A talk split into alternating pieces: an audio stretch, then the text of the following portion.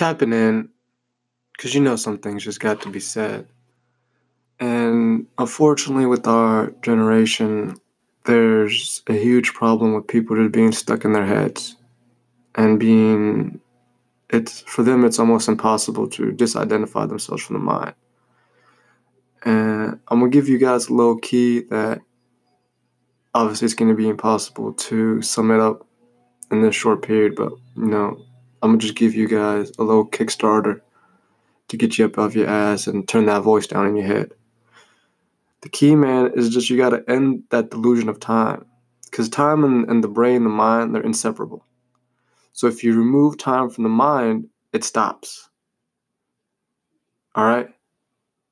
There's a compulsion that arises, right? Because the past is what gives you an identity. And the future gives you that promise of like salvation or fulfillment in whatever form. But either way, both of them are illusions. All you have is right now, right?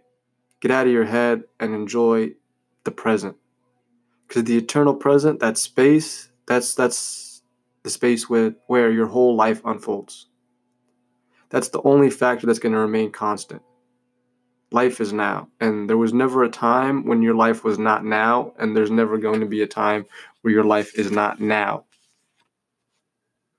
what you think of as the past bro is really just a memory trace a memory trace of events stored in the mind of a former now, of a former time in the present. When you remember shit that happened, you know, a couple years ago or months ago, all you're doing is reactivating a memory trace. And you're doing so in the now, right now. The future, where you think of all the things you that you hope to accomplish and the life you want to achieve, is happening in an imagined now, just a projection of your mind. So when the future does happen to come, it comes also as the now, right now. When you think about the future, you're doing it now. Past and the future, obviously, they have no reality reality of their own. Right? Nothing.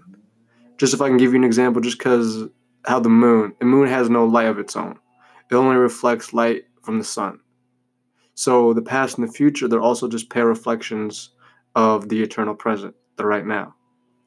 And that's why you see all these crazy motherfuckers uh, the reason why they love doing some just some off the wall, getting that adrenaline rush, and they engage in these dang- dangerous activities like mountain climbing, fucking uh, car racing, jumping out planes. They might not be aware of it, but that's the only thing that forces them to be in the present, in the now. All right. So get out of your head. Take a deep breath and enjoy where you are right now.